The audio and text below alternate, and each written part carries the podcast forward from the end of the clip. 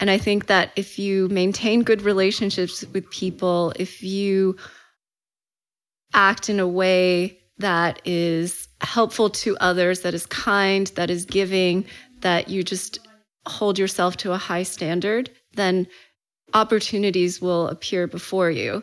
And just say yes. hey, what's up, everybody? This is your host, Mario Fraioli, and we are trying something a little different this week, adding a little intro to the show. And I would love to know what you think about it. So hit me up on Twitter at Mario Fraioli and share your thoughts with me. My guest this week is YiOu Wang. YiOu is a two time Lake Sonoma 50 mile champion. She is the reigning US 50K champion. She's a 238 marathoner, Olympic trials qualifier, and an Under Armour and CamelBak sponsored athlete. She also happens to be one of my own athletes. I've been coaching her for two plus years now. And we recently sat down for a fairly long time uh, 90 minutes, longest podcast I've recorded to date. And we've covered all kinds of stuff from how she got into running how she got into competitive marathoning and eventually trail running. We talked about her recent trip around the world, all the different places that she visited, got to run, the cultures that she experienced, and it was just a really great chat, and I think you'll enjoy it. So, without further ado, please enjoy my conversation with YiOu Wang.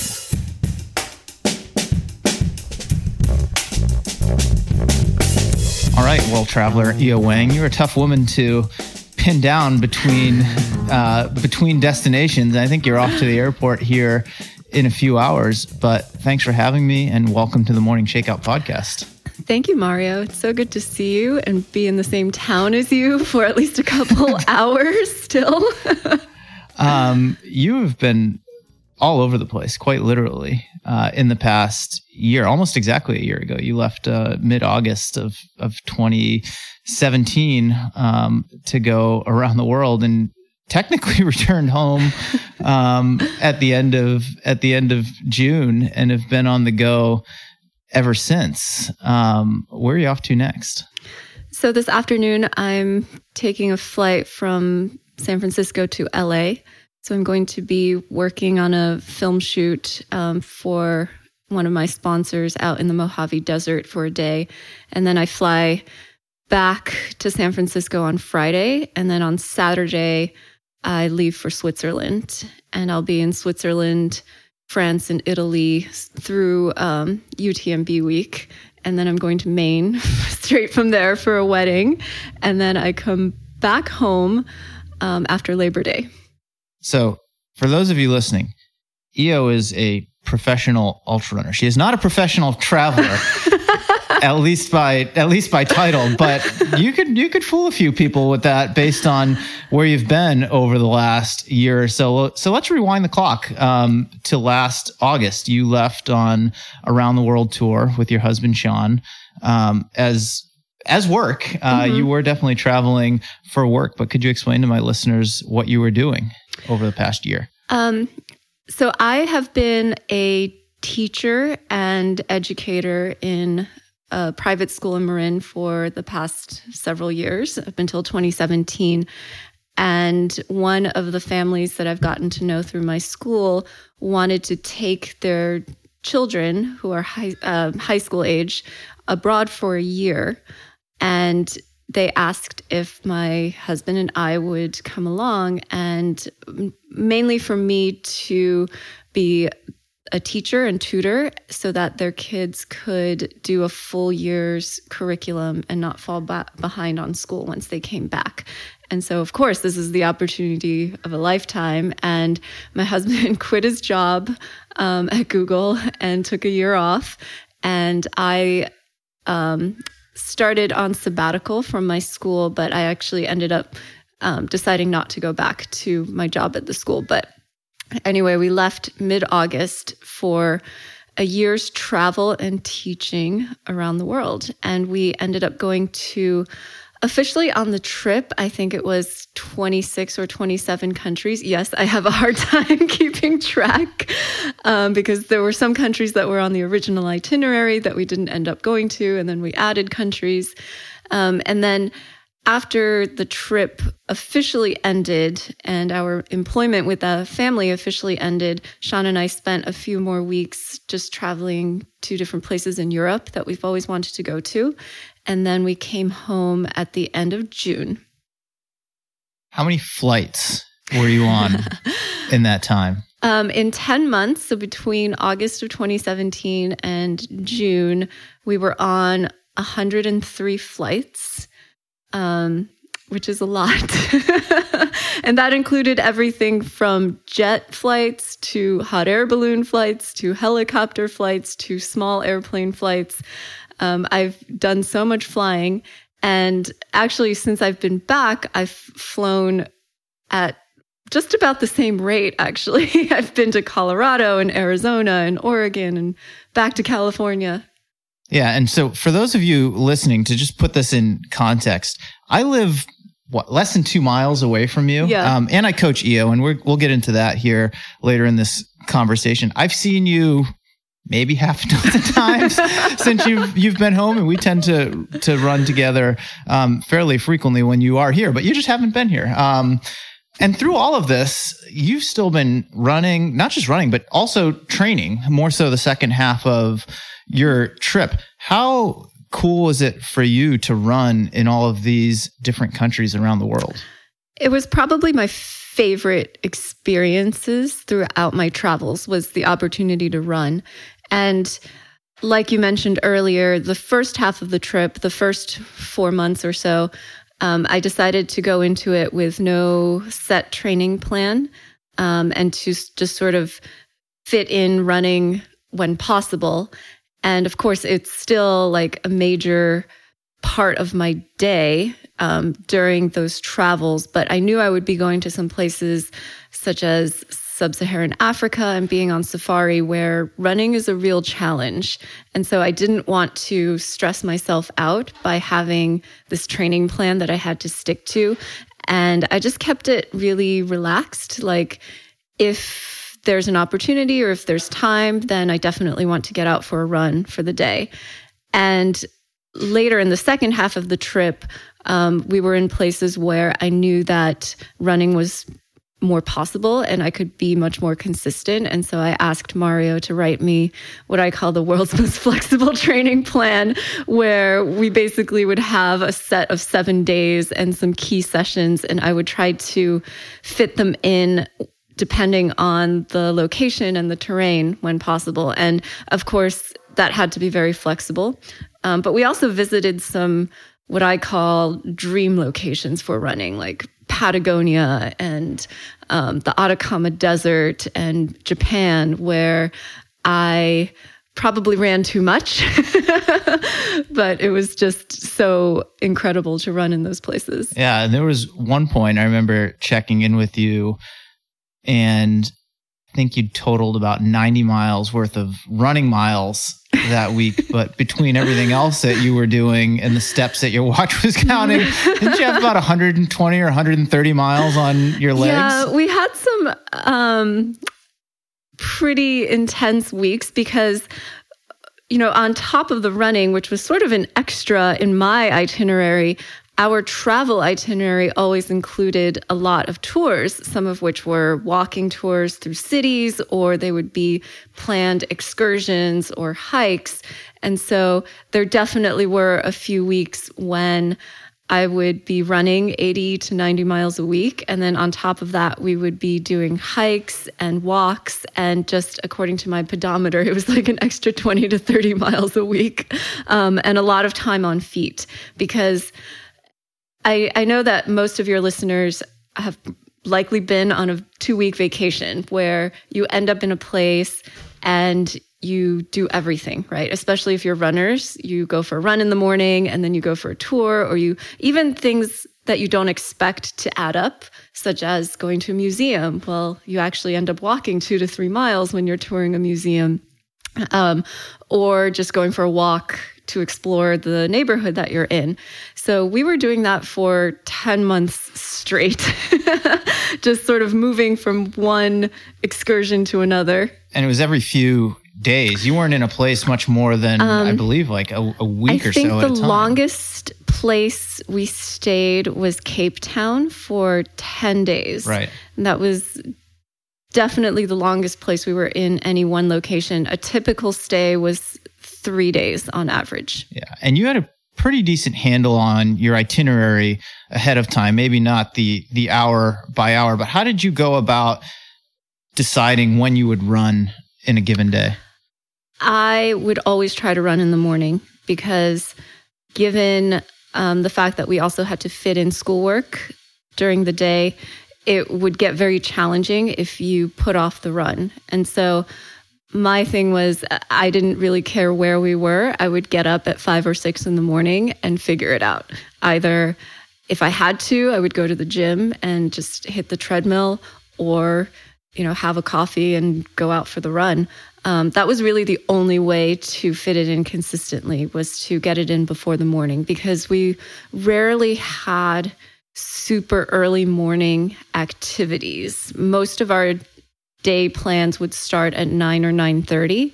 So I would just work backwards from when the first item on the itinerary was. I would say, well, if something starts at 9:30, we have to meet our guide. So give myself 20 minutes to breakfast and shower. So that means I should be back at the hotel by nine. And then if I want to run maybe an hour, I would give myself actually 90 minutes because when you're in a new place, it always takes you a lot longer to kind of figure out and get a sense of the directions. And you stop a lot too to um, look at maps and things. And so I would say, okay, so I have to be out the door by eight. So I need a coffee at seven. and sort of just work backwards from there. the the coffee is a key component of all of this. Oh yes, I've had so much coffee all around the world, um, and there are. There were some really good coffee experiences that I had. Um, some that I was expecting, like Ethiopia, for example, had amazing coffee. Um, and some that I was surprised by. For example, I had no idea actually that Vietnam was a huge coffee producer right. and also has a big coffee culture. And so you can get excellent, excellent coffee in Vietnam. And they sell it in little street stalls, and you buy like almost like little shots of coffee. So you'll see people in the morning in Vietnam doing um, their sort of morning routine where they have shots of coffee on the side of the street. We need that here in the U.S. yeah, and you know the the cost of living is so low there. It's like ten cents for a shot of coffee. Oh, it's amazing, and it's great coffee. yeah, it's amazing coffee. Uh, so you weren't solo on this trip, as you had mentioned. Your husband Sean was with you. He did almost all of your runs with you um, until the end. Talk a little bit about that experience of sharing all of these incredible places by foot with your husband. Mm-hmm. Um, I think I'm so thankful that Sean was able to come on the trip with me. I don't think I would have been able to do nearly as much running outside um, because as a female runner, you know, there are times when you just don't feel safe. And so having the two of us together, um, I think I typically try to choose our routes and sort of have the plan for what to do. And it was really great to have Sean as safety, as support, as a motivator. Um, and we ran almost always together, except when one of us was sick or a little hurt or something. Um, and we would sort of just get in these ridiculous situations on the run, and having somebody else to talk you through it and to sort of come up with a solution was really great. And there were definitely places where we ran into sketchy things. Um, not so much sketchy people. I would say that we were never in a situation when I felt unsafe or we were never accosted by people, but we were definitely accosted by dogs a few times and also angry geese. Where was that? Southeast Asia, especially. Um, Myanmar has a big feral dog population, as does Thailand, although in Thailand, they're more um, habituated to people, so they don't tend to chase you as much. Um, a lot of times, the dog situation is that locals feed and take care of these dogs, but they don't keep their dogs at home. I mean, dogs belong outside. Right. And so the dogs just hang out. And there's something visceral and instinctual in a dog to chase things yeah, that are running. Very primal instinct. Yeah. And they might be friendly dogs if you walk up to them, but when you run by them, they go after you. Yeah.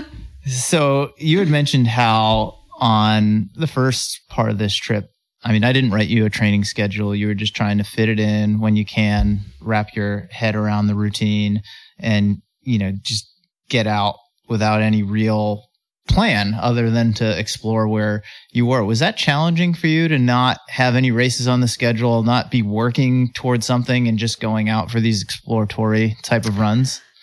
It was awesome for about two months because I, up until that point, had been training and on a plan for practically every week of the previous, I don't know, three or four years right. since I started doing ultras, you know, getting ready for Western States or whatever big race was up next. And maybe I would have a week or two off, but then it was back on some sort of plan. Um, it felt very liberating for six to eight weeks. And then I just kind of gave myself a plan. well, I remember you wrote me at one point, I think you were in Africa and it was uh-huh. not safe for you to run outside and you're like, I'm stuck on the treadmill for the next week. Will you send me a handful of workouts? Uh, basically, so I, uh, you know, I don't drive myself crazy here.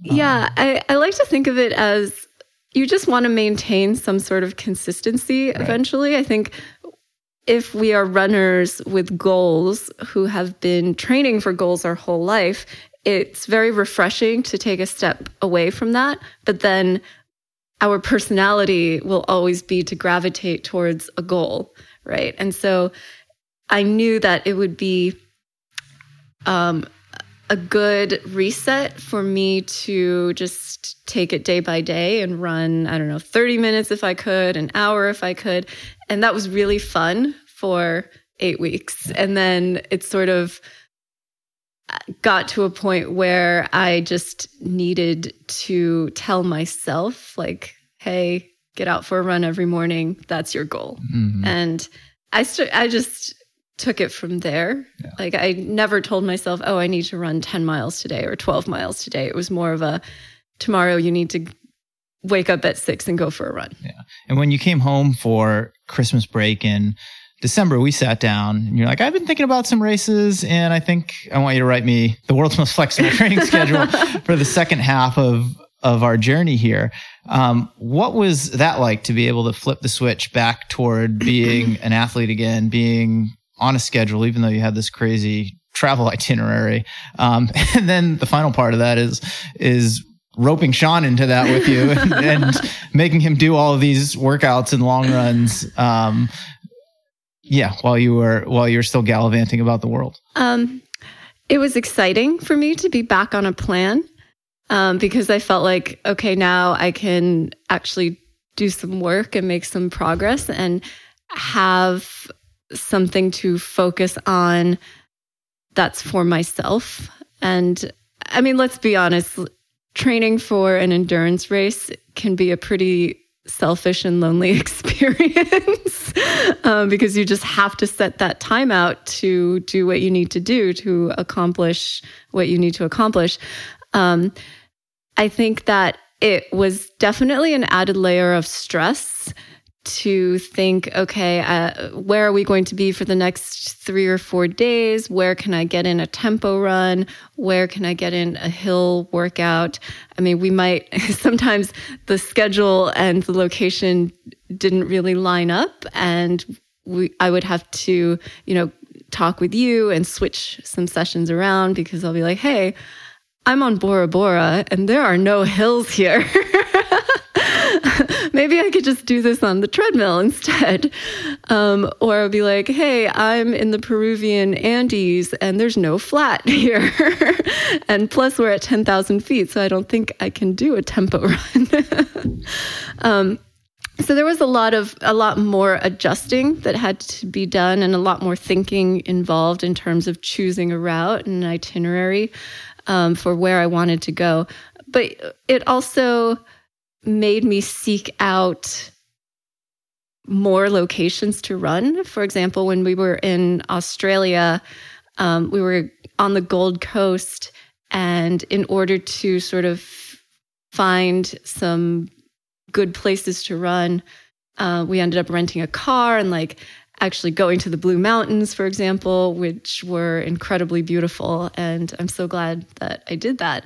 So being on the plan, yes, was stressful, but also was an impetus to get out there even more and get creative and get creative where you went. Right? And it also helped me feel like I can really run through anything.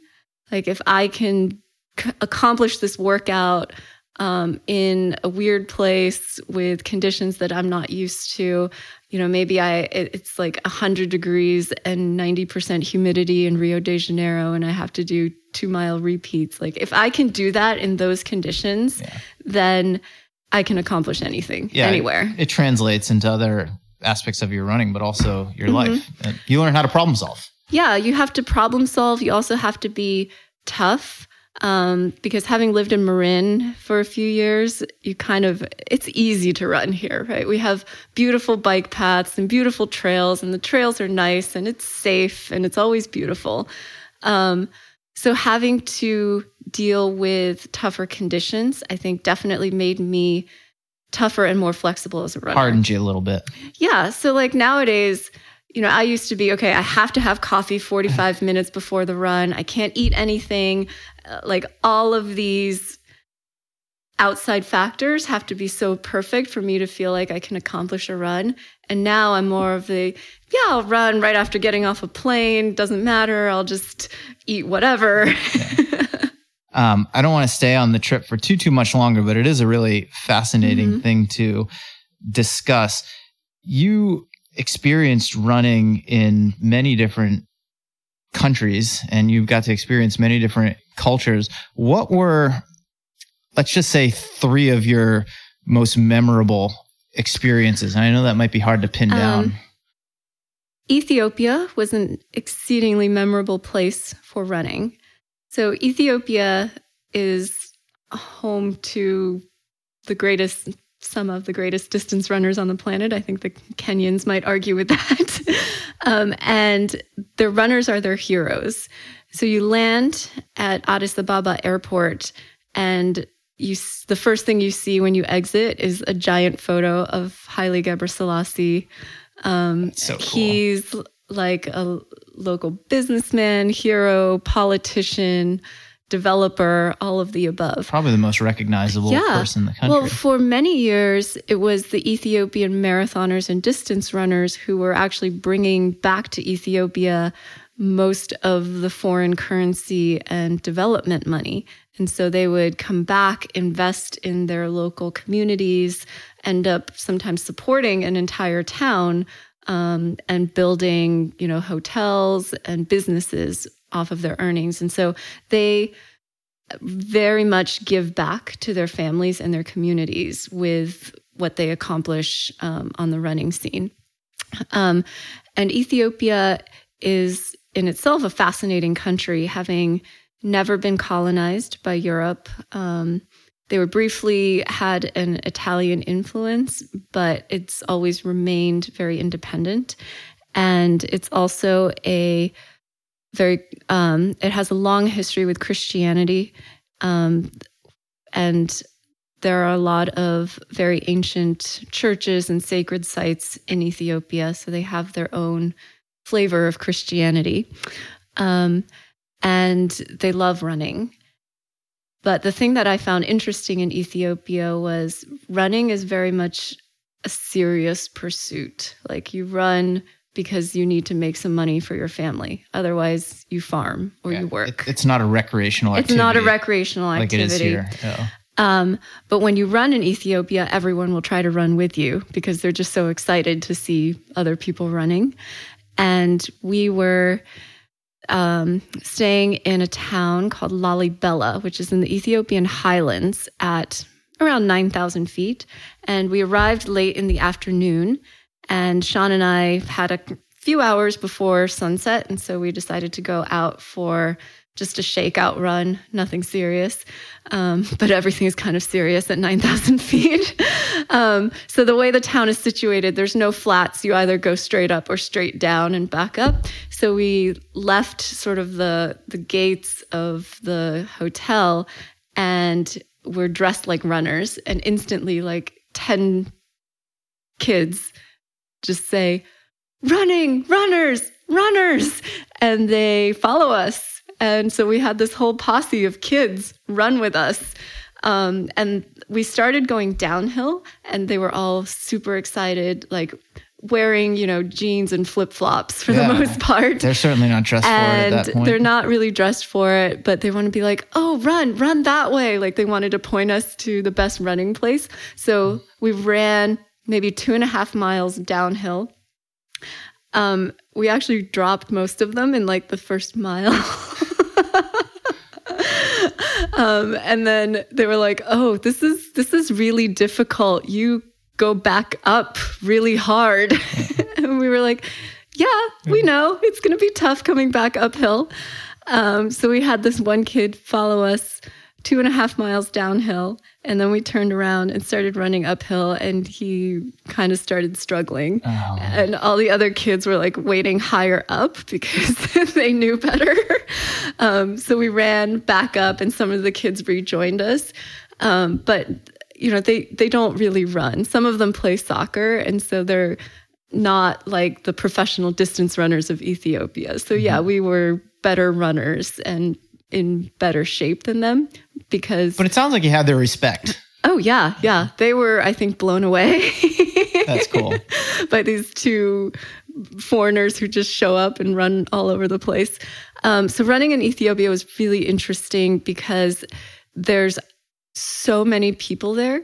Um, we did actually two days or the next day from that shakeout run, we met a local guide who took us on this epic almost 50 kilometer loop through the highlands from Lalibela. And it's definitely something that I could never repeat without a guide because I have no idea where, we, actually yeah. went. But he was a local, so he showed us like all the local trails.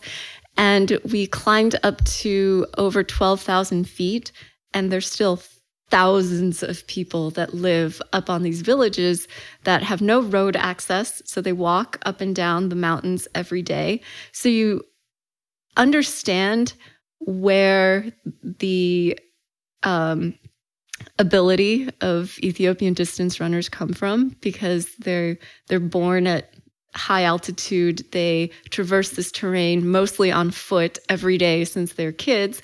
They are so nimble we followed um, so these trails are essentially like trading paths where people come down from the villages to sell stuff in the town or to buy stuff and they travel back up and so we ended up falling in step with a lot of these traders who were going home or going to do business and there was like a man who must have been 50ish and he's just leaping over these rocky trails like a mountain goat and dropping us. and he got really excited to run with us because we were going in the same direction. Yeah. And he um, told us like he has a son who's going to college in Addis. And you get the sense there that there's a lot of um, development happening in Ethiopia and that people are getting educated, that their sons and their daughters are raising their standards of living. So that was very cool to see in the highlands of Ethiopia. Give me a couple other memorable moments. Um, I, can I can I can I prompt you with one? Yeah, sure. Um, just because like I just because I know some of these stories. Um, you were in Japan for a while. Yeah. You joined a local running team there and did a 5K time trial on the track. Tell yes. everyone about that experience. Um, I knew going to Japan that I wanted to run a lot there and experience the running culture. And we were spending a few days in Tokyo. And so I just did a Google search running clubs in Tokyo, um, thinking we could maybe meet up for a run with some people. And there's a great group in Tokyo that's been around for maybe 20 or 25 years. It's called um, Namba Rengo. I probably butchered the name, but it's it was started by some expats who were avid runners. And so it's a running club in Tokyo, and they have group runs twice a week. One is a track workout, and one is a sort of distance run, usually actually outside the city. So we were going to be in town um, for one of their track nights. And so I reached out to the club coach with an email and I said, Hey, I'm going to be in town. My husband and I would love to join you guys and check out the track and maybe run with you. And he said, Yeah, sure, come on down. You know, he actually met us at the Harajuku um, subway station, which is a, a, an experience in and of itself. Um, and then we took the Tokyo subway to the track. And this is a, a regular Wednesday night in Tokyo. I've never seen a track so populated with runners of all abilities hundreds and hundreds of people out on the track. A lot of different groups like ranging from you could tell you know super casual like social running groups to extremely serious distance runners um, who you know train for these professional ekiden teams. And there were also sprinters in addition to distance runners on the track. And the club was happened to have their a monthly 5K time trial that night. So Sean and I were like, yeah, sure, we'll run a 5K on the track. Um, it was so fun. One, because I hadn't actually run on a track in many months, probably eight months. And also just to be in the energy of running with so many other people. I think I took some videos, and it's, it's really hard to explain how packed this track was, but I ran a 5K and I probably spent 80% of my time in lane two um, just because there were so many people on the track. That's awesome. Uh, give me one more. Um, well, I had actually some very interesting run experiences in Africa. I knew I was, I said earlier that it was difficult to run on safari, but you can make it happen if you're stubborn enough. Um, the issue with running on safari is, of course, the wild animals. You can't just walk off by yourself in camp because you might you be can, lion lunch. Um, the lions you can avoid for the most part by just going in the middle of the day. If, as long as you avoid dawn and dusk, they're not active in the middle of the day. So it's actually not predators they're worried about. It's more the herbivores can be more uh, dangerous okay. and unpredictable. So it's the elephants, it's the Cape buffalo, it's the hippos. Um, and You're not going to win those battles. Yeah, you are definitely not going to win those battles. Um, and there have been instances where people have been injured by elephants or by hippos when they go out for a run on safari. So I think a lot of the camps are also just from a liability standpoint mm-hmm. not willing to take the risk sure. because they're unpredictable animals. Um, but at one camp, we were able to run because the guide um, would drive the safari car behind us. So we're at Jack's camp in Botswana, which is in the Kalahari Desert, which is a very arid place. So there's a couple factors that make running um, easier there. One is there's not a lot of vegetation, so you can see all around you. And there's a much lower wildlife density in the Kalahari Desert. Not too many predators or even herbivores around and we could run out to the salt pans, which there are there's literally nothing that lives on the salt pans, um, but you have to go in the middle of the day still. Um, so we went at 2 p.m., which is the hottest part of the day, and the guide has to follow you in a safari vehicle. So we did, I don't know, a, an eight mile loop that was very hot, but we were excited because we hadn't been able to stretch our legs right. properly for quite a while up until then. And Greg, our guide, drove the big safari car, you know, 50 meters behind us, and he'd honk once for right, twice for left, because we didn't know where we were going. so we did this loop. We come back to camp, and we're all, you know, high on endorphins and excited. And the other guide in the camp comes up to us and, and says, Were you just running out towards the salt pan earlier? And we're like, Yeah, that was us. It was so awesome. And he goes, Did you know that you ran right by the alpha male lion? of course, we had no Clearly not. idea, and our guide didn't know either. And um, later on, we ended up driving out in the safari car the same direction that we had run. And we found the alpha male lion who was sleeping behind a bush 20 meters from the side of the trail that we were running on. And oh, they're so well camouflaged that you Had no idea. have no idea. He definitely saw us and probably looked at us as we went by, but Wasn't um, worth his effort at that point. It he was wasn't enjoying worth his, nap. effort. It was too hot. we were too skinny. I don't know. Not worth it. But yeah, that was definitely a very sobering experience to know. Okay, we really do have to be vigilant and very here. careful here. Now, we could spend a whole episode just talking about your trip and the different experiences that you were able to have um, while running around the world. But I want to talk more about you and your story and how you got into running. And let's just start with your name, um, which is really unique, YiOu, and it's spelled in a unique way. It's capital Y, lowercase i, capital O, lowercase u. And now if I see it like capital Y and then IOU in lowercase. It just looks weird to me. I've gotten used to it. Um, and other people might see it for the first time, wonder, huh, that's really unique. Yeah. So tell me the story behind your name, its origins, and why it's spelled the way that it's spelled. Yeah, so I was born in China, and my name is Chinese. It's Mandarin. Um, in Mandarin, it would be pronounced Wang Yi-O. Um, in Chinese, you use your family name first. And the language of Chinese is pictorial. So every word is a picture, a character. And there's a sort of westernized alphabet pronunciation um, spelling associated with every character called pinyin. And so in pinyin, you use the letters A through Z to write out how to pronounce each character. And my name, the characters E, O, the pinyin spelling for the first character E is Y I, and the pinyin spelling for the second character O is O U. Um, so I was born in Shanghai and moved to the States with my family when I was five.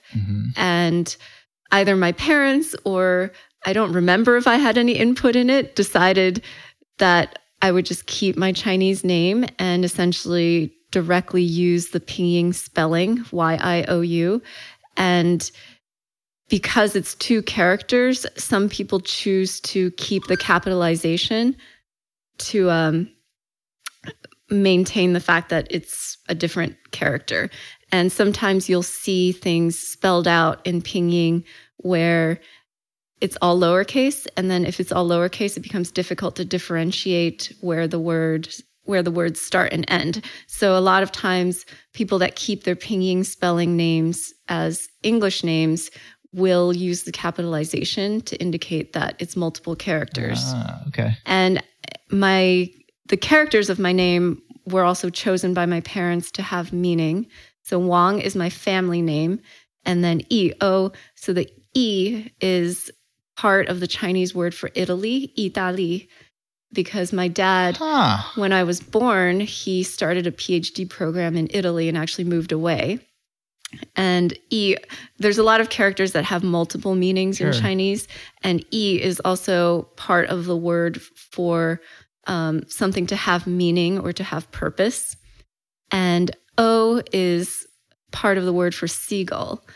And like t- the meaning is like to be, you know, like a bird to be able to fly. So you're an Italian seagull. I'm an. Italian seagull.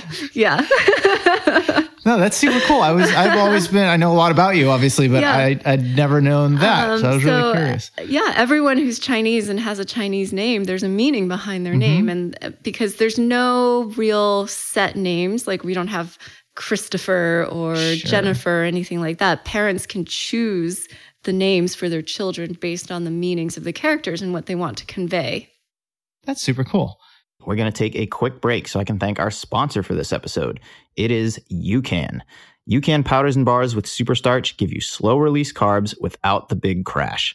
That's long lasting energy without the sugar spikes, and it's easy on the stomach before you head out and run. I can personally vouch for UCAN as I've used the drink powder to fuel my last few marathons, including Boston just a couple months ago, and it has been an integral part of my pre race nutrition plan.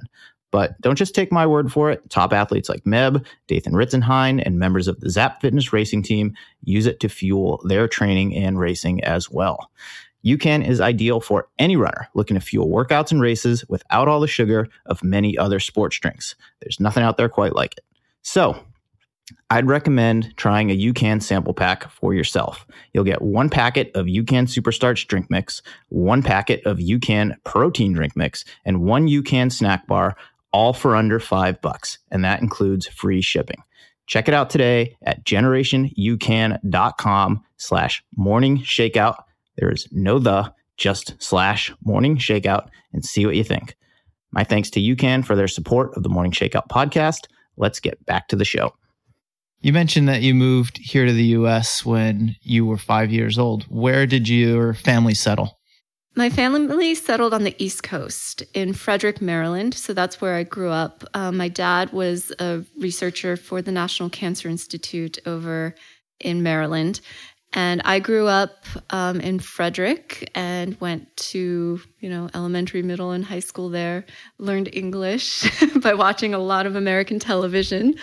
Um, and then I went to college in Boston at MIT. And while there, I spectated the Boston Marathon as a freshman.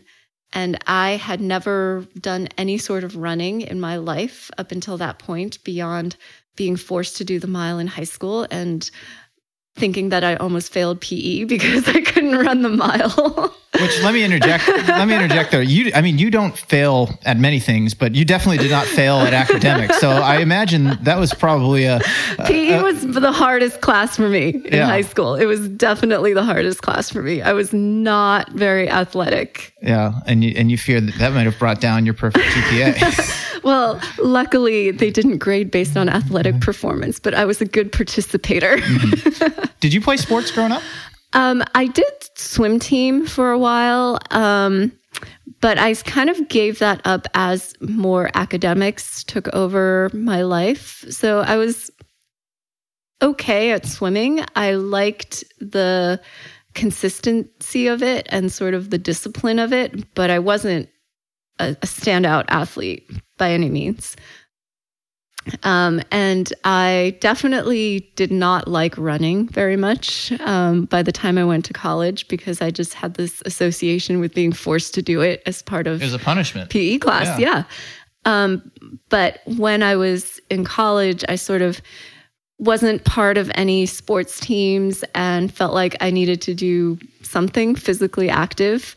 Um, and so I started just running on my own. Um, I actually probably searched on the internet. Um, is this before you run? is this before you watched the Boston Marathon or after? Um, this was after because okay. I decided I wanted to do the Boston Marathon. So that was a spark that kind of lit the fire yes, for you. Absolutely. And then I had really no idea where to start. And so this was even probably pre Google, or maybe Google had just started out, but I definitely remember using like Ask Jeeves. Did you graduated how to run a marathon. you graduated from MIT in what? It was like 2002 or so. I entered MIT in 2003. In 2003, yeah. So, yeah. so it was still like that's it. Um, early dot com days. Yeah. Um, the wild, wild west days of the internet. the internet. Um, there was a really great site I remember from New England called Cool Runnings. I don't know if it's still. Oh, it still around. exists. It's it is still, the hub coming. of race results for oh, New really? England for, for, New England races only. Um, I remember loving that website because I could go on oh, there oh, yeah. and look up. I used a lot of training plans from Cool Runnings. Um, and then also looking up races. I think I did my first 5K uh, which was a race that I found on Cool Runnings. And then I learned, oh, wait, you have to actually qualify for the Boston Marathon. So I ended up running um, the Cape Cod Marathon was my very first marathon. Mm-hmm. I, I, basically went straight from not running to running marathons. yeah, I want to I want to get into that here in a second, but just going back to your childhood and your upbringing, you weren't super involved in sports really outside of swimming. Did you like being outdoors and in nature at that time? We did not spend a lot of time outdoors. We would do day hikes sometimes at the local park, but going to the outdoors was not a part of our family life. Okay. It was a lot of um, school. Yeah. um, also, you know, my parents, they wanted me to be successful, which I'm very grateful for because they instilled a lot of goal setting and discipline Mm-hmm. in my life. And they wanted me to be also a well rounded person and um, had me choose a musical instrument and basically said, if you're going to pursue something, you need to do it to the best of your ability. And so I practiced piano a lot and I actually got involved in doing um, a lot of things with music which I'm super grateful for to have the the knowledge and the appreciation of that subject. Um, and then the other, I would say the major focus was, you know, be a good student, um, study, and be involved in different school clubs. So I was involved in a lot of clubs and Just other activities, just not sports, Right. Um, because like it's it's a little bit of the Chinese parent culture. You know, sports are not that important in the Mhm. grand scheme of life. You need to work towards having a good career and um, being successful, and especially being sort of the first generation that's in the states, In the US, right. Yeah, you know, you feel a lot of that desire to sort of achieve the American dream and move up and buy a house somewhere. Yeah. Well, and in your case, and just making your parents proud because they wanted all of these yeah, things because for you. they worked really. I mean, they've been through a lot in China. They lived through the Cultural Revolution. They saw a lot of hardship. They themselves worked extremely hard to give my sister and I the opportunity to live in the States Mm-hmm. and eventually become Americans and have a better education and a better, you know, situation in life. yeah. When did you become an American citizen? We became naturalized in, I would say, about when I started high school, um, 1999. Okay.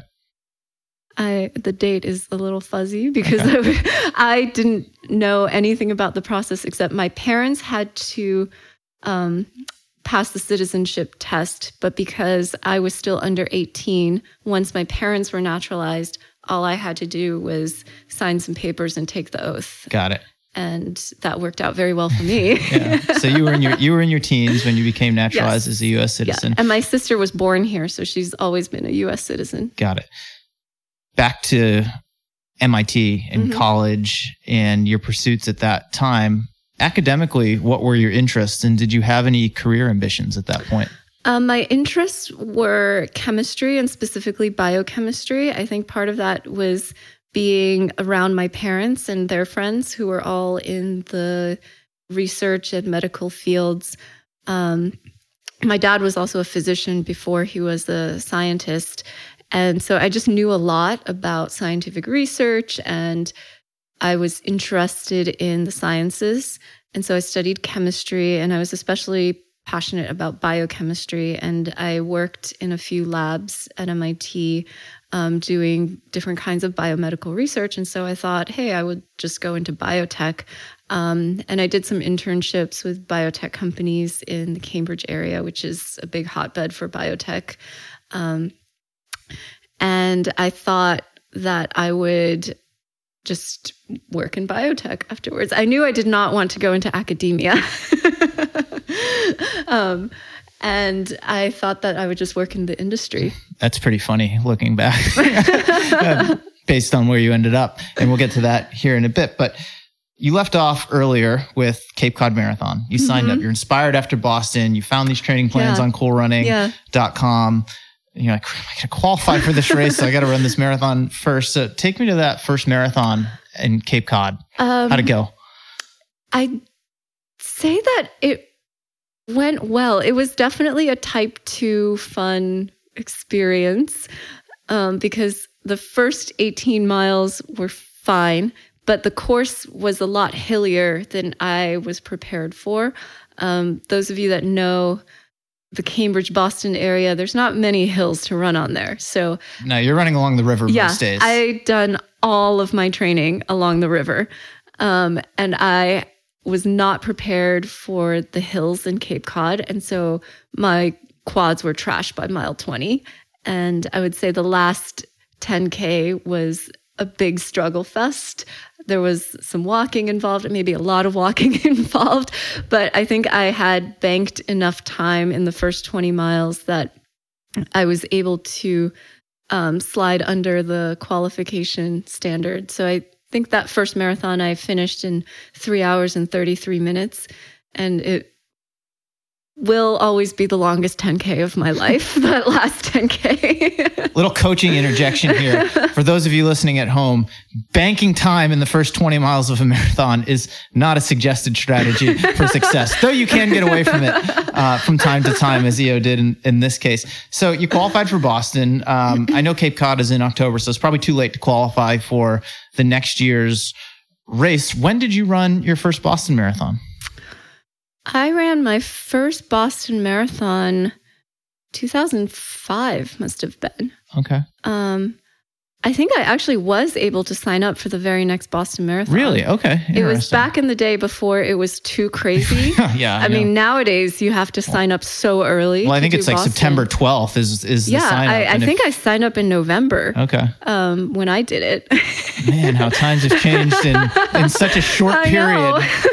I mean, marathoning has really boomed um, in the past 10 years. Especially Boston. Yeah, so I did Boston 2005. It was incredible. I think I my goal going into it was just to lower my PR, try to run a little bit faster.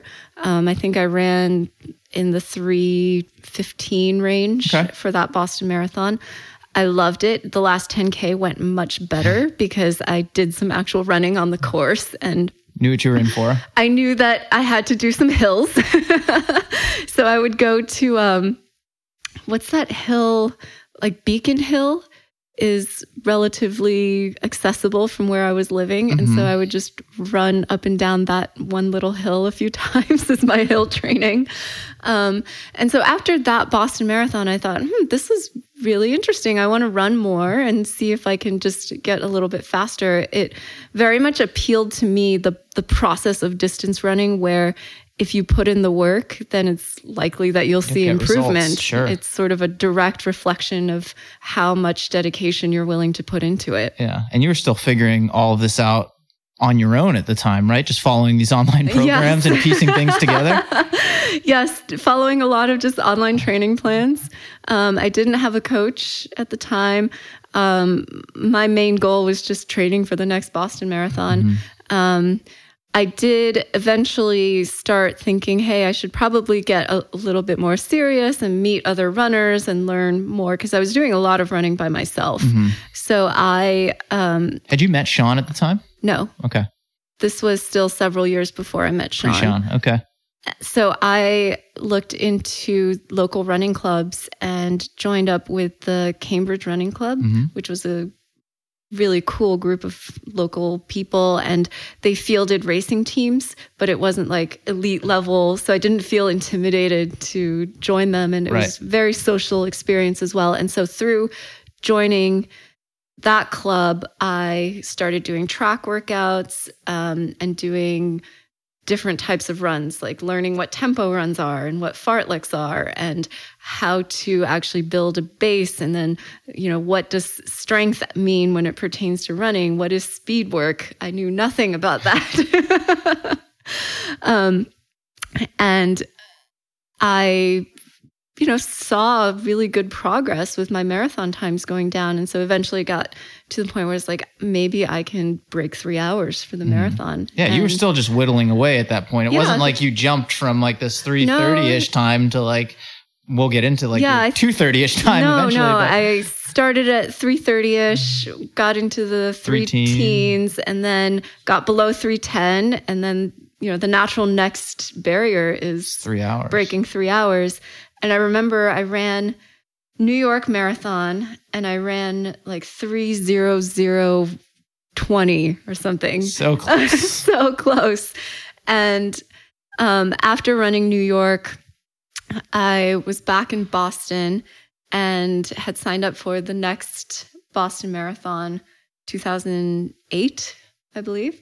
And it was during that winter that I met my husband, Sean. We were in a coffee shop together, and he had done some very exciting research in his lab the night before and had some scanning electron micrographs on his laptop that he was showing the barista.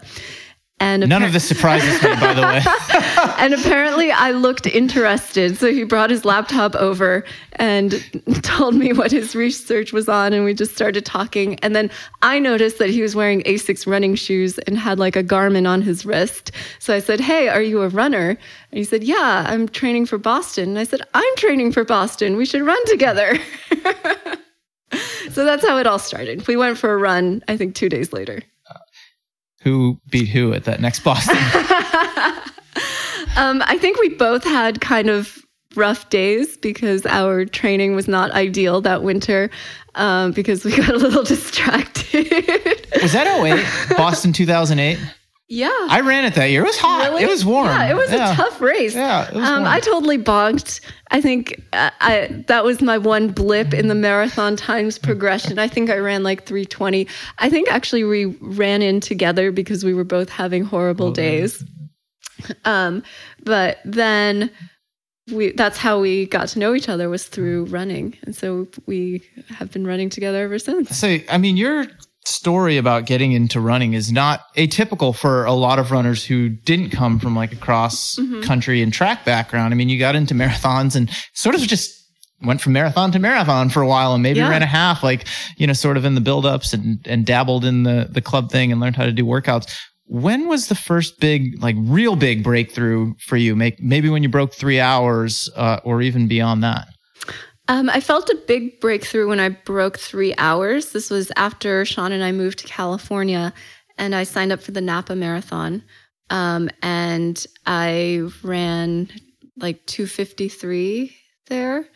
And I thought, wow, that one felt really good and i feel like i have more potential for improvement.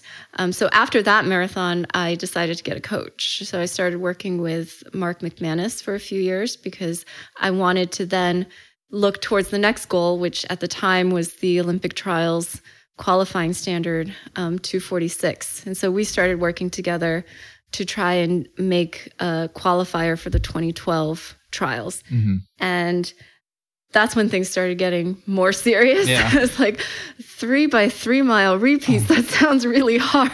did, did that trials goal excite you in the same way that um, Boston did years prior? It did excite me. I think I was very motivated by it mm-hmm. and willing to put in, you know, the time and effort to try and achieve that. Um, and I ran, I tried to do it at Napa again, and I actually ran 246.40 so again, I came like 40 seconds away. Super close. You could taste it, but not quite. I know, not quite. It was a very stormy year. I think actually Magda was there, but she only ran maybe the first 20 miles as like a tempo run going into her trials. Um, and so I, uh, I was running by myself and just missed out by 40 seconds on um, that time. And I think I felt one really happy that hey look i put in the work and i lowered my marathon time by seven minutes yeah but it was also very disappointing because i didn't make my goal and it was so close um, and so then we decided to just turn around and run grandma's marathon a few months later right because Napa's I, in April for or March, really. Um, Napa's in March, and yeah. then Grandma's is in June. June, right? Um, because I felt like I could have definitely run faster with better conditions. Mm-hmm. And so I went out to grandma's in June and actually really surprised myself and ran um, 238 there. So another huge chunk of time yeah. off of what was already a huge chunk of time. Yeah, so th- that made me feel really, really happy that I could make the goal and also surprise myself by not only making the B standard, but also coming under the A standard, which mm-hmm. meant that you know, I could have um, support to actually go to the trials. trials. Right. And at the time, I thought, yeah, I'll just continue marathoning because who knows where this could go. where this could go. Um, it turns out being a professional Mm-hmm. marathoner is really hard. yeah, not a not an easy profession on a number of no, levels. No, I mean, there's a lot of th- things that you have to do outside of the actual running part. Mhm. Um, and there's always life stress and injuries and all these things that come into play that sort of can derail um, the best laid plans. And so going into the 2012 trials, I developed um, a very common overtraining injury, high hamstring tendinopathy. And I really was not able to run properly for a few months. And, but I went to the trials and I was like, I'll start. And I actually DNF'd the trials because of my hamstring. Um, and so it took me some time to try and get over that injury. Mhm. Um, and then I stayed in sort of the road running circuit for a while. Um, but I think at that point, marathoning got a little boring for me. sure. I felt like I'd achieved this big goal, and sort of the, the thing was, well, what's next? What's challenging? What's interesting? What intrigues me to get after? And it really wasn't marathons anymore. Let's hit pause there for a second. I want to go back to grandma's because that was mm-hmm. such a huge breakthrough off of what we had said was already a huge breakthrough at Napa just a couple months prior. So as you're running grandma's and you're clicking off these splits, which are way faster than anything you've ever clicked off before, were you just like, uh, this might not end well, or I'm just gonna like, I feel good. I'm gonna see what happens. Like, just take me, take me back to that race and what you were feeling so at the time. Grandma's is a great course. Um, I think I seem to like point to point courses. I've run a lot of point to point course marathons, Boston being one of them, and Napa is also a point to point course. You feel like you just get into a flow of, hey, I'm going over there. Because with grandma's, especially, you run along the lake and you can literally see the finish line from a pretty far ways away. Um, and I honestly was not even paying that much attention to my splits at the time. I was sort of just clicking off miles, and there was a pace group, but I think I separated from the pace group pretty early on. And I ended up falling into step with two other runners, one of whom is Chris DeNucci. who we came to know years later. who also lives in the Bay Area Now, now, and right. runs trails. Um, and the three of us had just a great um, group going. And I sort of was just like, oh, I'll stay with these guys. And it was really fun. We would help each other um, along the way. And I think I just got into this groove.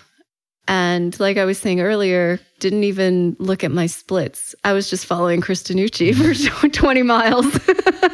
Who he is a very patient pacer, by the way. Um, good guy to follow. yeah, he ran very even splits. And actually, we clicked off some pretty fast miles. He ended up finishing maybe a, a minute or two ahead of me because he had a little bit more at the end. So the course is rolling, Mm-hmm. which I also liked because you work different muscle groups and you sort of have these little uphills, but then you have beautiful sweeping downhills where you feel you get uh, a lot of momentum. And leading into the city, the last few miles are very flat. Um, and so I think I definitely ran sub six minute miles for the last 10K. Um, and I crossed the finish line and I almost couldn't believe what the time was Yeah. because I had no idea that I was going so fast. And I think that was a good thing Yeah. because maybe I would have overthought it if I knew how far ahead of my planned splits I was. Right. Sometimes you just have to give yourself a chance and not Yeah. overthink it. Or you just go by feel, feel. and say, I Right. still feel pretty good. I can maintain this. Right. Um, and you'll surprise yourself. Where does your competitiveness come from? Mm, And I don't even necessarily mean with other people. You're obviously very competitive with yourself. yeah. I think it's just, I've always felt an inner drive to do the best I can and maximize my potential. And even more so now, having traveled so much and seen so much of the world, where we live, what I'm doing right now, it's a great privilege to be able to run not out of pure necessity. Um, and I just want to maximize that opportunity and to maximize my own um, potential because I think I'm passionate about this. I have some talent at it. I can do pretty well. And I owe it to myself, really, to try and do the best that I can. I love that. I think that's a great takeaway for a lot of my listeners. How much more time do we have? I know you've got to get on a plane in a few hours. No, I don't have to leave till 1.30. Okay, so we got time. Let's keep going then. Um, so there's a lot more ground here to cover. We got through the 2012 trials, which mm-hmm. you weren't able to finish because of a high hamstring injury and I mean, for the most part, I mean, not that that was the end of your marathoning career, but um, you did sort of put it on hold at that time, hit yeah. pause a bit. Let's talk about trail and ultra running and mm-hmm. when that spark ignited okay. for you. I would say my very first proper trail run was in Marin. This is a good story, yeah. Um, Sean grew up in Mill Valley. So a little, like a year after we'd met, um, I visited his parents with him over Thanksgiving in Mill Valley. And he said, Hey, I want to take you on all these amazing trail runs that I used to go on as a kid. And the first thing that we're going to do is do my favorite long run from my house in Mill Valley. And it's going to be a little hilly, but it's going to be beautiful and you'll love it. Yeah, it was the double Dipsea. For those of you who have never been to Marin County, California, or have any idea what the Dipsea Trail is, it is, well, the Dipsea Race is the oldest trail mm-hmm. race in the world. Um, the trail itself runs seven miles from Mill Valley, downtown Mill Valley, California, all the way out to Stinson Beach, uh, the Pacific Ocean. It's seven ish miles, point to point. Uh, it climbs about 2,200 feet uh, in the first three and a half ish miles, and then you descend just as much down to the ocean. And it's rooty, it's rugged, it's yes. single track. Um, it's under redwoods. It is there is beautiful scenery, yeah. but it is not just your casual it's, stroll to the yeah. Ocean. It's a tough trail, and there's a lot of stairs involved, that both too, going yeah. up and down. And a double dipsea is to run it from Mill Valley to Stinson and, and back. back to Mill Valley. And uh, you know, going back to what I discussed prior, I'd been running around the river in Boston, which is has zero elevation gain. um, but you know, I was up for it. First of all, because I had no idea what I was getting myself into. Um, so we ran from his parents' house, which was a mile and a half away from where the Dipsea Trail starts. And then we get to downtown Mill Valley and it's all good up until then. And then we start going up these stairs. And that was the first inkling that I had of, wow, this is going to be a tough run. Um, so we went up and over the first hill, which was okay. And then we had the biggest climb of the Dipsea um, up to what's called cardiac. And it's called cardiac because you might go into cardiac arrest going up that hill. Um, and then we descended down into Stinson.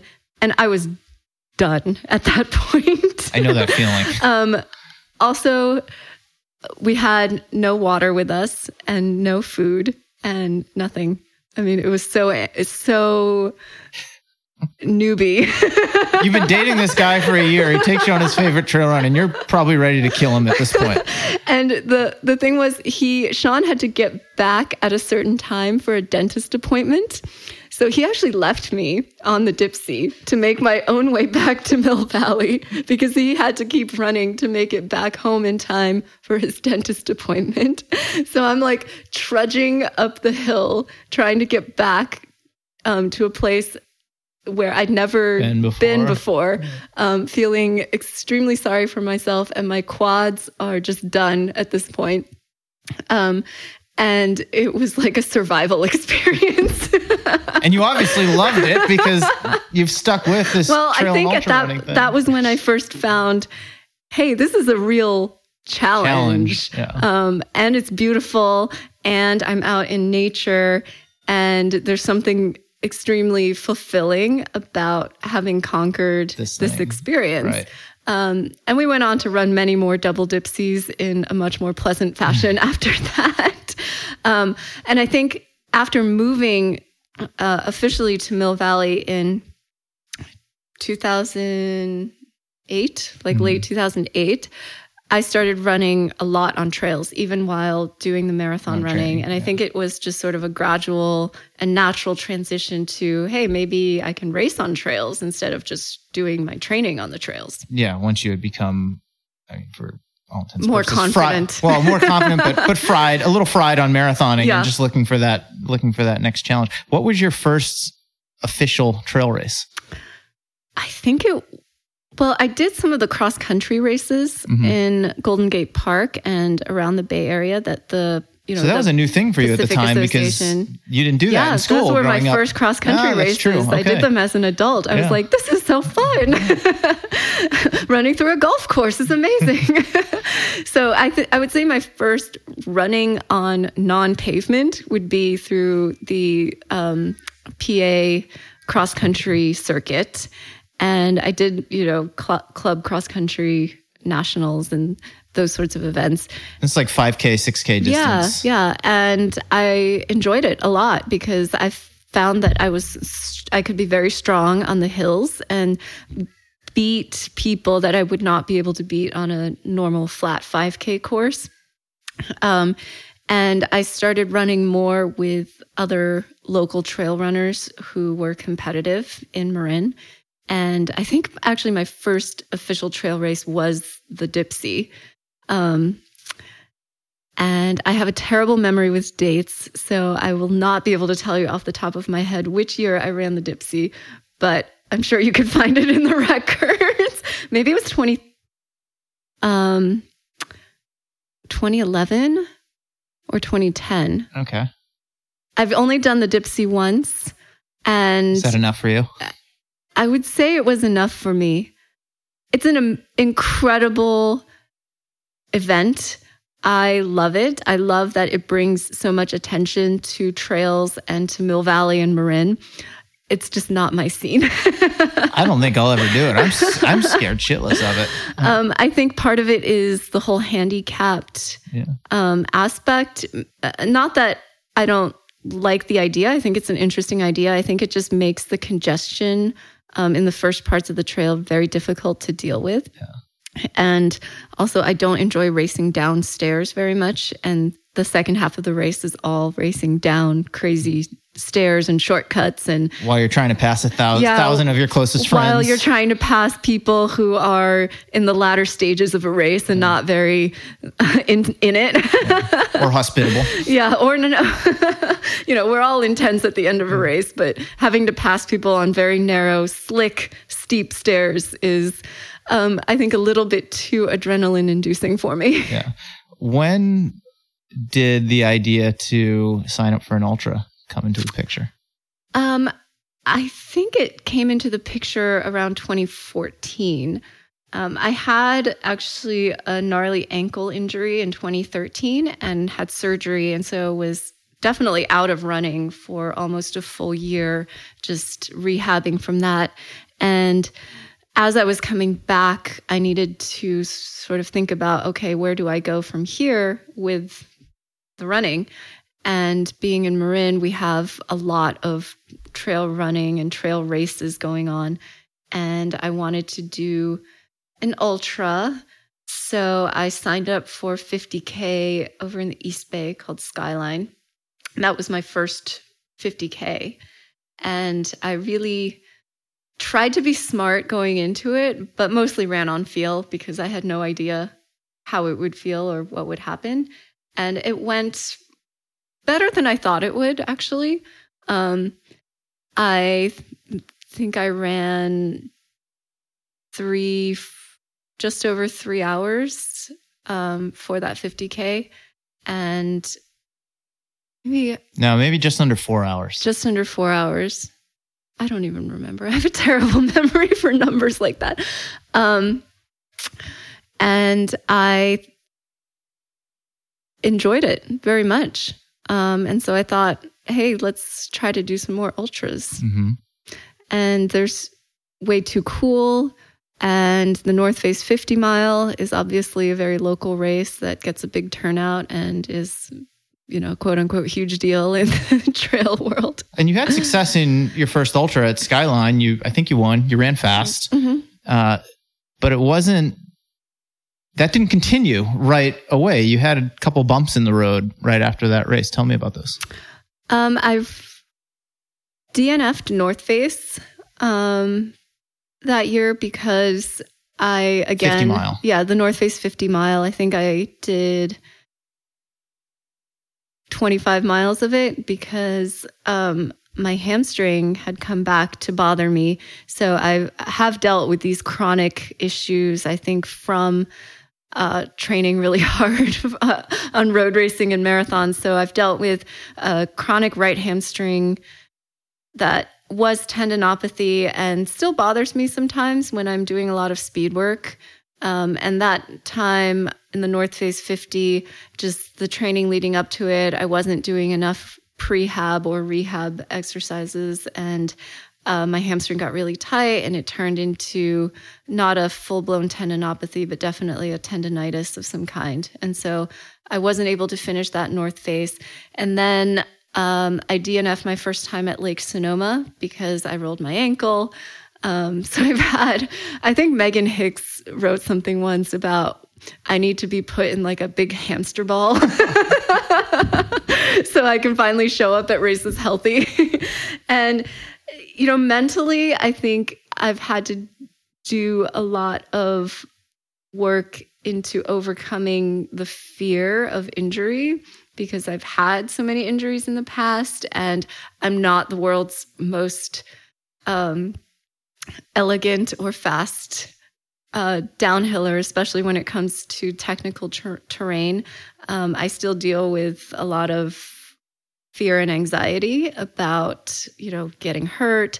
Um, I just sprained my ankle again last month in Italy, so it's clearly a weakness of mine. Mm-hmm. And but I wanted to take those experiences as opportunities for improvement because it's a weakness, but you know what? You can always work on your weaknesses and get them stronger and, and learn from those experiences. And learn from them. And also, it's very satisfying for me to go back to something that I failed at and make it a success. We're going to talk more about that in a bit, some very specific instances. Uh, but you were self coached at the time. You were just doing your own thing. Um, sometime after that, you reached out to me for coaching. And I don't want to shine the spotlight on myself here, but talk about that decision to start working with a coach again. I felt like I just needed one some guidance because again I felt like I was kind of back at square zero like how do I prepare properly for a trail race and then I started looking around for who was coaching in the trail space. And I wanted somebody relatively local because I like to have more than just online exchanges. Um, because I feel that one, the person that I work with, I should also be able to run with.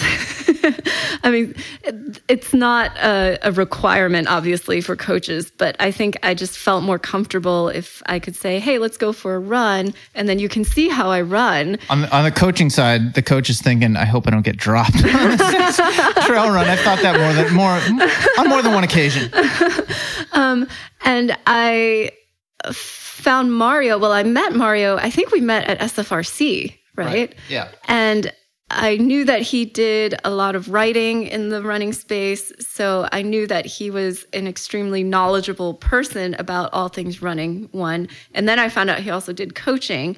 And looking at some of the other athletes that he worked with, I saw that they are successful in a broad range of events. So that's something that I'm still interested in is not just trail running, right. but I also want to maintain my speed on the roads. I love road half marathons, for example. Um, and maybe I will want to run a road marathon again someday. So I also wanted someone who could coach a wide variety of events. And I thought that by just the way that Mario approached the the science of running too was very interesting. Like he clearly reads literature out there. He's keeps himself up to date on all the latest information. So Mario is awesome. what were some of the changes that this Mario guy implemented in your program when you started working um, together? Structure.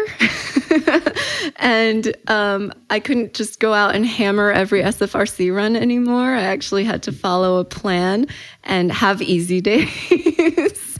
and I think I think there were a lot of d- d- asterisk do not run at the front this Saturday. Yeah, I think I learned from Mario that um, you should one have specificity. So he would write in, you know, today's run is working on downhills, like these intervals should be done on more technical terrain, or this interval should be done at a certain grade to replicate the situation that you're going to face in a race. So um, I think learning that training specificity plays a big role, especially in trail running, because the terrain and the conditions can be so different race to race. If you're not prepared for it, then you have potential to really suffer. Um, and also having somebody to be accountable for.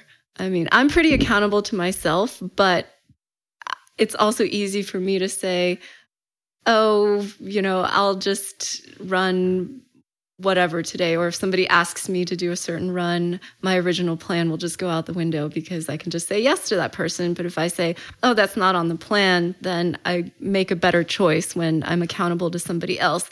And also, um, having Mario have a bigger picture plan.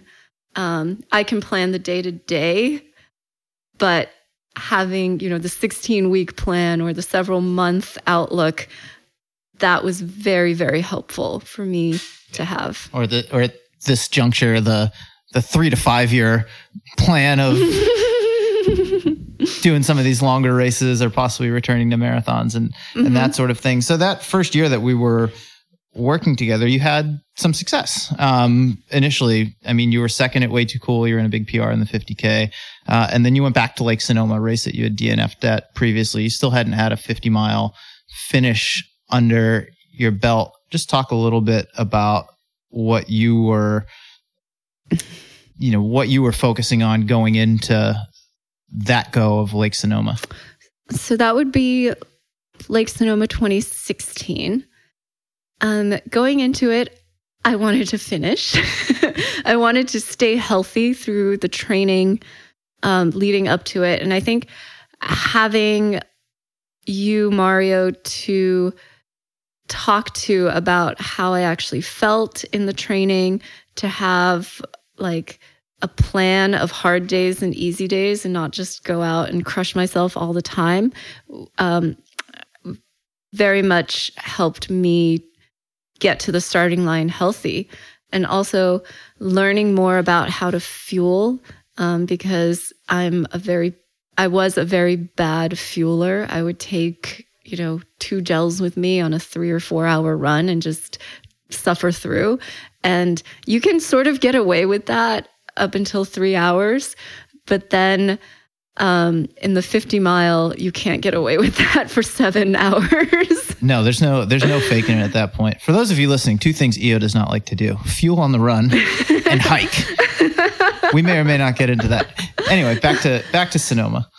Um, so I wanted to first of all finish Lake Sonoma. That was I would say the main goal going yeah, into that was a big deal at the time. That was a huge deal because I'd never finished a 50 mile.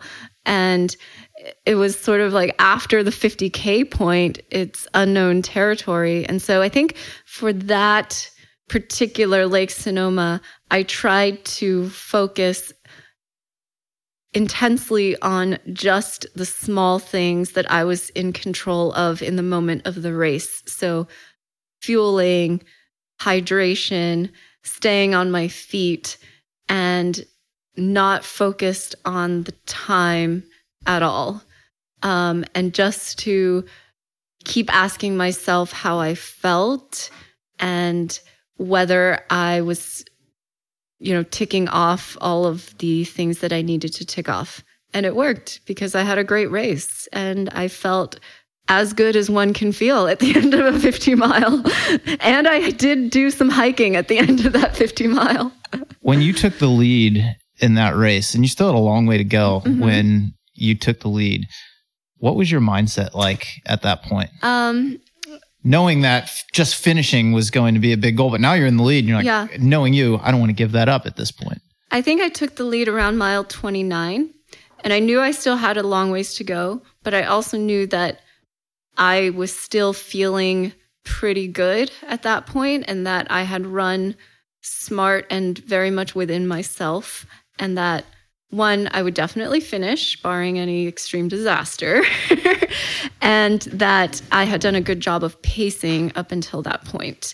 And the Lake Sonoma course, the second half is just really tough because it's relentlessly undulating. I think it was Tim Tollefson that said death by a thousand cuts. Death by a thousand cuts. Um, yeah. It's never flat. And you also weave in and out of this, um, of the side of the lake. So you never can see too far ahead of you. So it just, and, and a lot of the last, I would say the last four and a half miles looks very similar.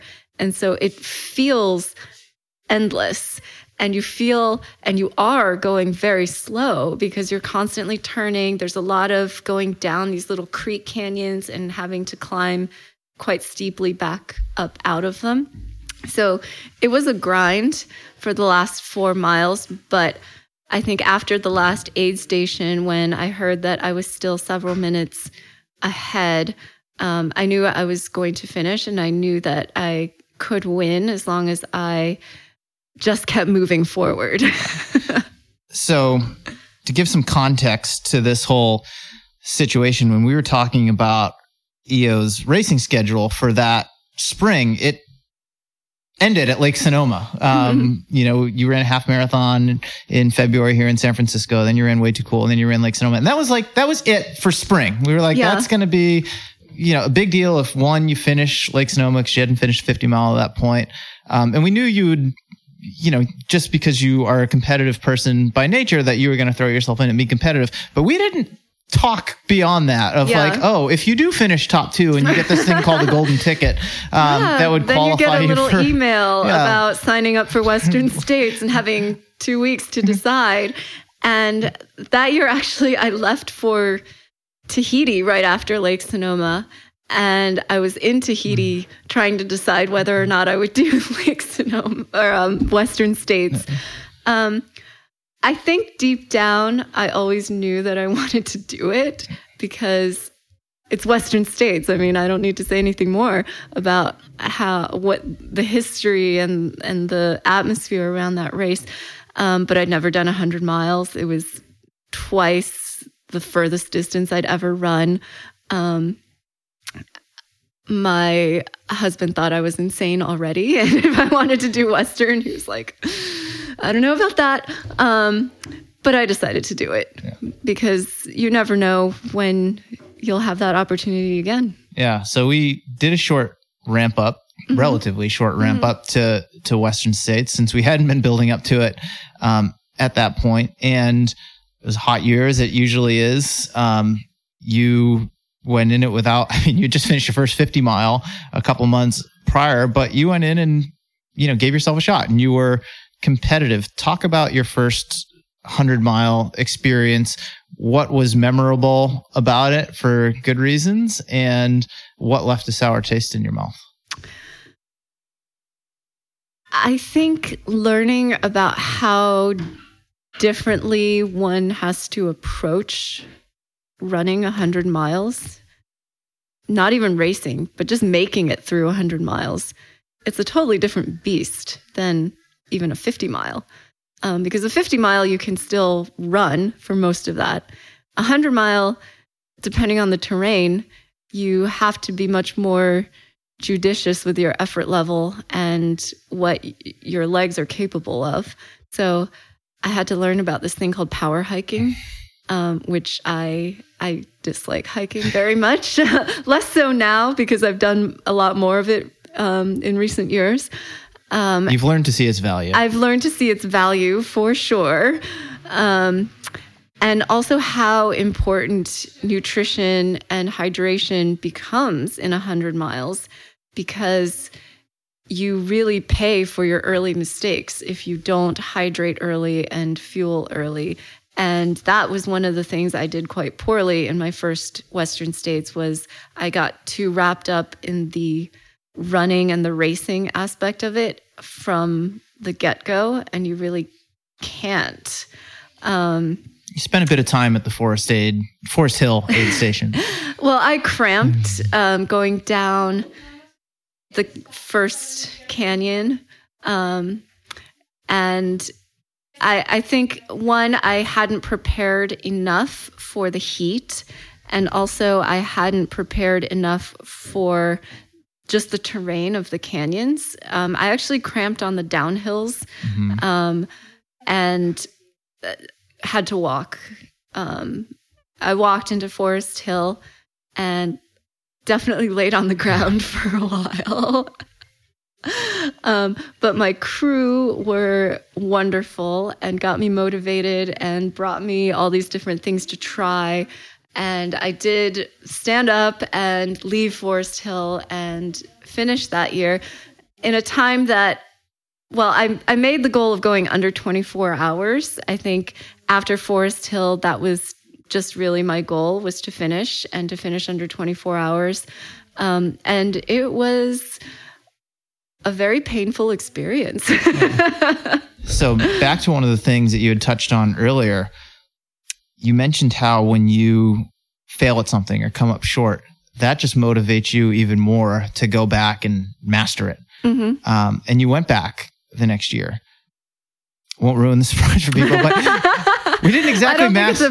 We, we, surprise. No, um, we didn't master it. We didn't think, master it the next. I think year. I mastered it farther this time. You did master it. I mean. The first year, I feel like okay, I mastered like the first 50k, and then um, 2017, I feel like I mastered the 100K First 100K. up until Forest Hill. So we're two thirds of the way there. We, have got I know, last, I just need one more year. We've got that last third. Um, How motivated are you to go back at some point? Oh, very. I mean, I want to do a golden ticket race in the spring and try to get back into Western states for 2019. Um, I do want to master it. I mean, I don't know if I, it'll be like Ian Sharman style, where I just want to do it 10 years in a row, but I definitely want to say that I feel I personally feel like I had a good race at Western States, yeah, regardless you know regardless of, of where I finish in the results. I just want to feel personally like I put together and executed a good race. Yeah we'll wrap up here in a few minutes. Switching gears a little bit, are you like when you step kind of outside of yourself for a little bit and you look at where you are now as an athlete? You're sponsored by Under Armour, CamelBak. You work with other companies. Um, you know, at this point, because of the trip, you're not going back to teaching this year. You're going to take some time to just focus on, you know, your athletic pursuits and seeing where you can take that. Is that like mind blowing to you when you really think about it? That here you are in your early 30s, and for all intents and purposes, you're a you're a sponsored professional athlete. It is mind blowing. Um, I never thought that I would end up in this situation. It's so fun, and I think I'm extremely grateful for all the people that I've met along the way who've made it possible. And also grateful that I've found wonderful sponsors. Um, and I feel like you just never know where your life can lead. And if you're passionate about something, you should just give your best and do your best. I mean, I never went into running thinking that I would I was going to be a professional runner someday. I just went into it wanting to be the best that I personally could possibly be. And eventually it led to the point where I was approached by sponsors and I just feel fortunate every day that I can do something that I love. And I also never thought that I would have the opportunity to travel around the world for a year. Um, and I think that if you maintain good relationships with people, if you act in a way that is helpful to others, that is kind, that is giving, that you just hold yourself to a high standard, then opportunities will appear before you and say yes. um, I think I'm very happy that I'm here and not working in the biotech industry because this is far more interesting and stimulating and varied. And I think I've always been a person that has liked to do a little bit of everything. And so now I'm still tutoring, I'm still having to brush up on my calculus and my science. I'm, you know, working with different companies on I think a broader range of projects now that I've seen a lot of the big problems facing the world. I think I'm more passionate about using running and whatever publicity or visibility it brings to improve the world in a lot of different ways. So I think now I'm interested in not just training and racing, but also how can that translate to solving much bigger problems that the whole world is facing. Yeah, I love that. I think that's a I think that's a great way to think about, you know, how your running can be, as you talked about earlier, it is a very personal pursuit and it can be a very selfish endeavor, but you can also, you know, it can manifest itself in very unselfish mm-hmm. ways if you're deliberate about yeah. that. Well, what I found especially while traveling is running is a great way to meet people and to start an initial connection or a relationship with a people or a community. And through that, you can then tackle a whole range of other topics mm-hmm. and other opportunities. Yeah, I was telling you earlier how I met this gentleman, Mauricio Diaz, um, mm-hmm. um, who's going to be on the podcast. I'm not sure if that episode will come out before or after this one, but he does, he travels a lot and he hosts these running retreats and he says running is the, it's the common denominator. Yeah. Um, you know, regardless of whether he's in Mexico or whether he's here or whether he's somewhere else. And, and I think, you know, what you just said is exemplifies that. Um, is that it can be that foundation, um, that supports all of us, which I think is a super cool thing. Um, you and I like to, on our, on our runs, uh, when I'm not just sucking air behind you trying to keep up, we talk a lot about what's going on, you know, in the sport of running and who's, mm-hmm. you know, kind of who's doing what and you know what's exciting us or, or on our mind so for all my listeners what as a fan of the sport and as someone who is involved in it what's exciting you in running right now? Hmm. I think what's exciting me well i'm always excited to see new faces enter running. Um, i think something that's exciting me recently is trying to bridge the divide between urban runners and trail runners. And having been at the recent Under Armour event in Copper Mountain, where um, a lot of these urban run crews came out to experience the trails, made me realize like how non-diverse trail running actually sure. still is. And even being at OR, you look around and see the representation of the people in the outdoor industry. It's not very diverse. Um, Bunch so of plaid shirted white guys with yes, beards yes, and trucker hats. Yes, I can't tell anyone apart actually. um, so I think what excites me are um, movements to bring more diversity into trail running and to bring more urban populations into trail running mm-hmm. because one of the major issues that we're going to be facing is protection of wild spaces and public lands. And part of um, preserving those spaces is making people aware that they have those spaces in the first place. Mm-hmm. Like there are people that have lived in urban places their whole lives and have never been to a national park or even to their local state park.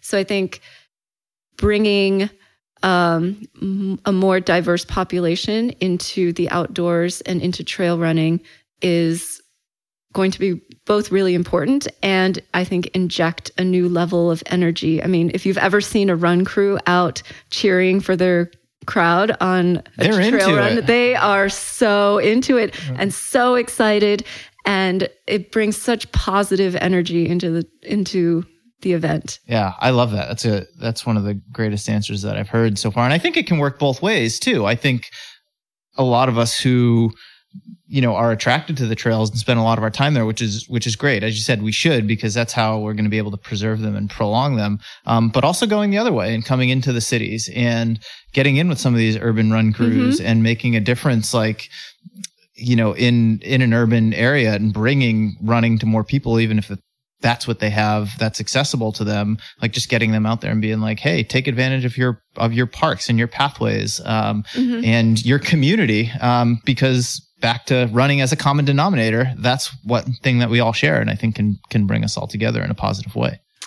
Absolutely, because we need more positivity and togetherness these days. we certainly do. Well, I will let you go so that you can pack for your next next couple adventures since you're going to be on what four flights here in the next 3 days, uh, something like that. 3. 3 in the yeah. next 3 days, one of them being international, but YiOu, thank you so much for your time. This was a fun conversation. Yeah, it was such a pleasure, Mario. And that's a wrap on this week's show, which was brought to you by UCAN. If you want long lasting energy without the big crash, Give UCAN products a try before your next long run. UCAN is offering Morning Shakeout listeners a super cool sample pack. It includes one packet of UCAN Superstarch drink mix, one packet of UCAN protein drink mix, and one UCAN snack bar, all for under five bucks. Best part, it includes free shipping.